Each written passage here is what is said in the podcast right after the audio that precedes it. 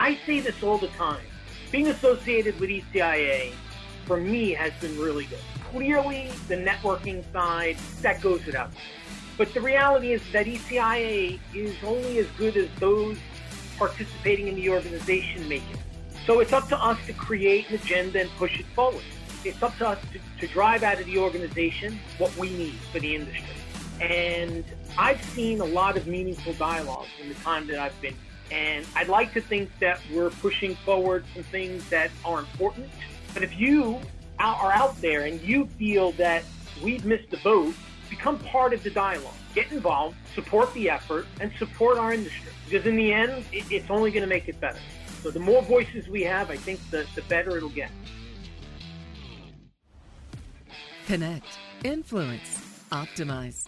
You're listening to the Channel Channel, a podcast for executives and others involved in the authorized sale of electronic components. Brought to you by the ECIA, the Electronic Component Industry Association, working to promote and improve the authorized distribution channel. Welcome to the Channel Channel. This is David Loftus, CEO of ECIA and host of this session of the Channel Channel, a podcast sponsored by the Electronic Components Industry Association, covering topics that are important for the participants of the electronic supply chain. I'm very pleased to be joined today by Rob Kirch, VP of Global Distribution for Vishay. Rob is also chair of our ECIA Manufacturers Council and a member of our ECIA Board of Directors. Welcome, Rob. Hey, thanks a lot, Dave. Good to be with you. Hey, uh, hope you and your family are staying safe. This is certainly an incredibly unique time in the electronics industry and uh, the, the world as a whole. How, how's that affecting you? You know, I'm, I'm in New York, and uh, from a COVID perspective, things have improved dramatically from where they were back in March, April, and May. Our numbers have all moved in the right direction, and as a result, we are currently in what they call phase three reopening. Phase three now includes restaurants, and my wife and I and my daughter and her boyfriend actually had dinner in a restaurant for the first time a week ago. For the first time, probably since I guess January. Um, spas are open, as well as you know other entertainment activities. Gyms have not yet resumed, but hopefully soon they will. So from a COVID perspective, things have improved dramatically from where we were. Unfortunately, New York is an area that we're still dealing with a lot of the civil unrest. Right now, no one seems to have the right answer, and hopefully, uh, we'll be able to get that one, that ship righted as well. I, I hope so too. The world has certainly heard a lot from the governor and the mayor of, of New York. Uh, it's good to hear that things are progressing there. Hey, so um, we last interviewed you in December 19 by my friend and predecessor, Bill Bradford. So uh, we wanted to give everyone in the membership an update on Rob and the council's activities since the last discussion. So it's been, what, about seven or eight months now? And last time we learned a lot about your career. Uh, you mentioned being a native New Yorker, uh, your schooling uh, up in Binghamton, uh, your great career, including stops at Future, Fairchild, and now Vishay. Uh, I guess this time I'd ask you maybe you can share a fun fact about yourself outside of your professional life. Okay. Well, I, I mean, I guess I would I would always start with my family. Uh, I would say that I'm a I'm a dedicated family man, if there ever was one. Uh, everything I do tends to be for them. Um, that uh, I would say that also I have a uh, uh, I, I enjoy health and fitness, right? So I, I tend to be one to try and you know hit the gym and and you know eat smart and and do things that uh, you know, are going to make me feel good for a long period of time. And then uh, I guess the last thing I'll, I'll give you is that uh, I'm an avid cooker. So uh, okay. cooking is a passion, and it kind of ties in with the health and fitness. I, I like cooking, and I like cooking smart. So, uh-huh. um, so I would say that, right? So, uh, family so man, avid cooker, and really into health and fitness. So, so what's your specialty cooking? Well, uh, you know, my last name is Kirch. Uh, and you wouldn't know it from the sound of it, but I am Italian. So, and I grew up uh, primarily on the Italian side of the family. So I tend to do a, a lot of uh, Italian and Mediterranean cooking. Um, so, but I try and explore, honestly, I do try and explore with a lot of things, whether it's uh, Latin dishes, Mexican dishes, Asian dishes. I, I really do try and explore uh, in terms of from a cooking perspective. So uh, I, I, I enjoy it a lot and I and have done a ton of cooking since this whole thing started. And I think this is going to be one of my uh, the year that I've probably uh, uh, discovered more you know dishes that I've created than uh, than ever. I just you know you've really gotten to spend some time uh, close to the people that are important to you. That's fantastic. Uh, so next time I'm in New York, I'll be expecting my invitation to the Kirk you got it. so Rob, you shared last time that your favorite word is team, which is obviously a great help with your role as chair of our Manufacturers Council. Can you tell us a little bit about your experience so far as chairman of the council? Yeah, well, you know, Dave, I'll start with the word team. Uh, team is important to me. I use it quite a bit. Whether I'm on a call with a group of people, I, I tend to address it as team. Or if I'm addressing a group of people in an email, uh, oftentimes I start with the word team. It's how I done my whole career is to try and extract from others in a team-like effort to try and be as best as you can. So when I took over the chair for uh, the supplier council, I had no experience with ECIA whatsoever. Bill and Jeff came to me at my first meeting and they asked me if I would want to chair the supplier council, and I agreed.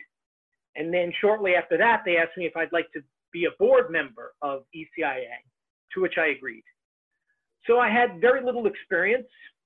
I leaned on the like of Jeff Thompson and Mark Shiring and people like that who had experience with ECIA. But, you know, having gone into this blind, it, it kind of helped me in that I got to chart my own course a little bit and do things my way, which was fun, as well as hopefully inviting to others because I do try and pull in inputs from everybody.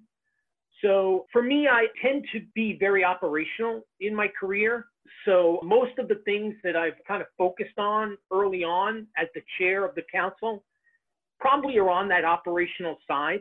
But because we have such a diverse group of individuals, we really tend to cover a lot of different topics. As the council never has a shortage of opinions, and, and a lot of people have a lot of things that they want to bounce off of others and and you know uh, understand uh, what the opinions are of their peer group. Yeah, I think that's a tremendous value of of council involvement, but really a, a great advantage of membership in ECIA in general. I guess over the uh, th that time, you've also brought some great new members aboard the council. Uh, would you like to share a bit about them? Yeah, yeah, I would. Um, so uh, a few months back, uh, we brought on Robert Derringer um, of Creuset. Uh, Rob runs, uh, he's the director of global channel uh, for them. Uh, they are a passive uh, supplier. And Robert's been a real um, outspoken member of the council, which is really, really good. he has, he's, he's offered a lot of, of good opinions and and stepped up and, and really supported efforts um, on different projects. So uh, Rob's been really uh, a real good member, uh, team member. Uh, we also just recently brought on Mick Milcock of TE. Uh, Mick runs distribution for TE out of Austin, um, but he's originally from Europe. Um, Mick is good in that he has spent some, some time on the supplier side, but he's also had some experience as a customer as well as he has, um, he worked for Foxconn in his prior life. So uh, Mick really gives us a nice blend of supplier and OEM experience. And then the last person we just brought on, and, and this is a real new addition, and that is David Kirk of Murata. Uh, so David runs um, Americas for Murata, so he's a busy guy. Uh, he's been doing that for nine, ten years, it looks like. And he really offers us a nice perspective on things, a nice high level perspective on things. So those are our three uh, most recent members to the council. Great, thanks, Rob. Uh, and you guys have been advancing several initiatives within the council and really across the membership, or across the committees and uh, and and with the board. You want to talk a bit about that? Sure, sure. So as I, I mentioned in my career, I tend to be operational, so I tend to look at things from an operational perspective. And um, so I, I, would say the first initiative um, was one that we started a while back, um, and it's a Texas A&M uh, study. Um, Texas A&M had done a study for ECIA years ago, um, looking at um, the value of distribution in the supply chain and in the business. And we're looking to kind of do a refresh on that, um, that study. Uh, so we, uh, Texas A&M has presented to us uh, what they can, um, what they could do. We have put this on hold, uh, I would say temporarily as a result of COVID, um, because there's going to be a lot of interviews and stuff of that nature. So I, I would anticipate the latter part of the year that we'll probably get some approval for this study and we'll be able to move forward with Texas A&M uh, effort. Yeah, I think that's scheduled to be reevaluated at our October board meeting. Yes. Um, another thing that we're trying to do is, um, you know, we're all looking at market share to try and understand whether or not our strategies are working, right? Um, and specifically POS-based market share. So um, in Q1, we started an effort to build out a DTAM uh, reporting structure, uh, market share reporting structure, that is. Um, and we did a beta on discrete product. So we went to uh, a lot of discrete suppliers. We have a third party um, vault system that will um, receive the data. So uh, su suppliers' data will not be shared. Um, and then what it'll do is it's, anon it's anonymous. Yes. So and then um, what you'll get is you'll get your data plus the full data set, and you'll be able to have a sense as to your market share, uh, your percent of the of the total market. So um, I think this is a really good effort and it's something that I'm really looking forward to. Uh, there have been similar um, similar reporting uh, in our, our industry, um, but nothing as detailed as what we're going to do. So uh, we are supposed to deliver the discrete market share uh, this this quarter. Hopefully, by the mid of this quarter, we will have our first report out. Um, we are going to look to expand that in connectors as well as um, analog ICs. And from there, we'll expand it into uh, all facets of the business. So we're really looking forward to that one. Um, really give you a bellwether sense as to what you're, to see if what you're doing is, is working out. So that's the, the second one. Uh, the third is um, is the DREG or design registration analysis that we're doing. So um, periodically, ECIA has taken a look at design reg for a variety of reasons. And we're going to re-up on that this year. And we're going to look to see, um, we're going to look at, uh, at design registration. We're going to try and understand what is, or what would be considered best in class right? And best in class uh, has to really be defined as probably semiconductor as well as passive electromechanical because the programs seem to differ. As a supplier who plays on both sides, I see how they differ, and, and therefore we're going to uh, try and present uh, two scenarios. And then from there, we're going to, after we have a sense as to what is meant by a best in class program, um, we're going to take a look at the future of design reg. and where is the future going? There's there's so many technologies that are um, becoming more and more important in our industry, right? Um, some are are there today, right? So uh, things, you know, whether it's blogs and blogs and uh, different communities and how those are influencing design to things that haven't really in, started to influence design, but probably will, like blockchain down the road, um, or have the potential to uh, input, uh, influence design. So um, the, the second part of the DREG uh, project will really be a blank slate and offer the team the opportunity to look at the future and say, where is Design Reg going? So those are three projects that we have today that I would say are um, the ones that we spent the most time in the last year and a half. Um, we do, though, it's important to note that there has been a lot of dialogue on other things. Um, things like tariffs and things like COVID and how COVID has affected different aspects of the business. So um, it's important to know that whereas those may not be initiatives, those are very important dialogues that at the time they're happening are as critical to the supplier uh, council as anything we're doing in DREG. That's super. Yeah, and I know that you've been working really closely with the other councils and also the committees within ECIA, uh, namely Don Alario, who's VP of the GIPC, our Global Industry Practices Committee, uh, Dale Ford, our Chief Analyst, as you mentioned with DTAM. Uh, really is a, a, a, team effort, going back to your word team. Uh, it, it's really encouraging to see so many members that are, are, are so willing to be able to contribute their time and expertise to all of these issues that, uh, that, that, that we need to be able to improve for the efficiency of our industry. You know, just to pick up on that point, right? Because I'd like to talk a little bit about both of those guys.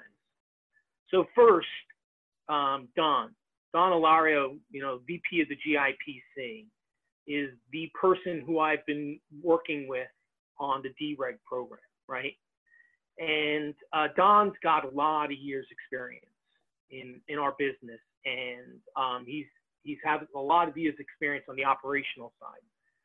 So um, Don and I obviously get along pretty well.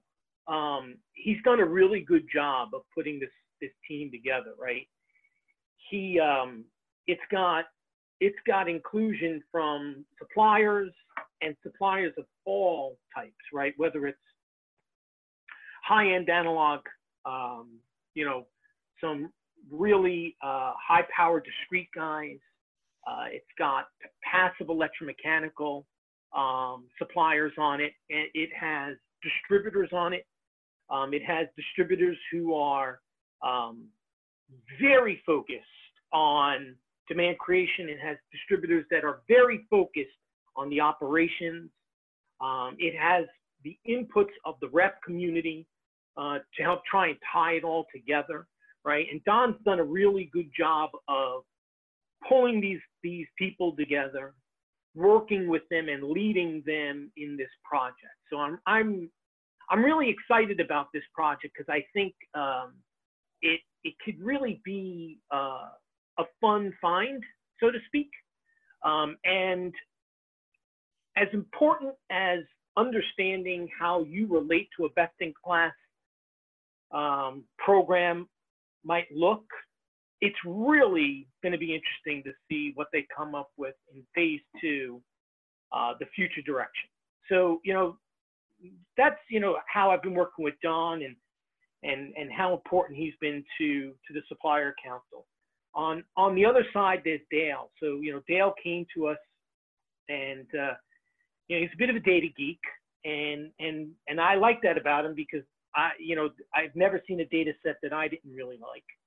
So um, he and I have collaborated collaborated a lot on this DTAM project, and um, you know, just trying to to get it off the ground and and trying to use his skill set and understanding as an analyst and how that uh, impacts and or can impact this project and then getting the right people at the supplier community uh, together to to make sure we get all the data that's required right? And and dale's been critical in leading that effort. Um, he uh, he, like I said, he's got a, a, great background in this and, and really understands, um, he understands the data and he understands how to segment the data so that it's going to be a really good, clean, and usable um, market share analysis. So I, I'm really looking forward to both of these efforts, and I've really enjoyed my time working with both Don and Dale.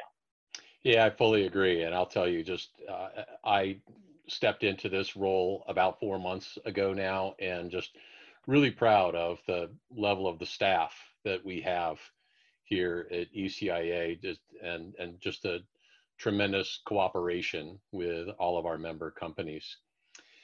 Hey, um, I know that you strongly encourage anyone from our manufacturer members that are interested to attend our uh, attend our council meetings. You want to talk a little bit about that?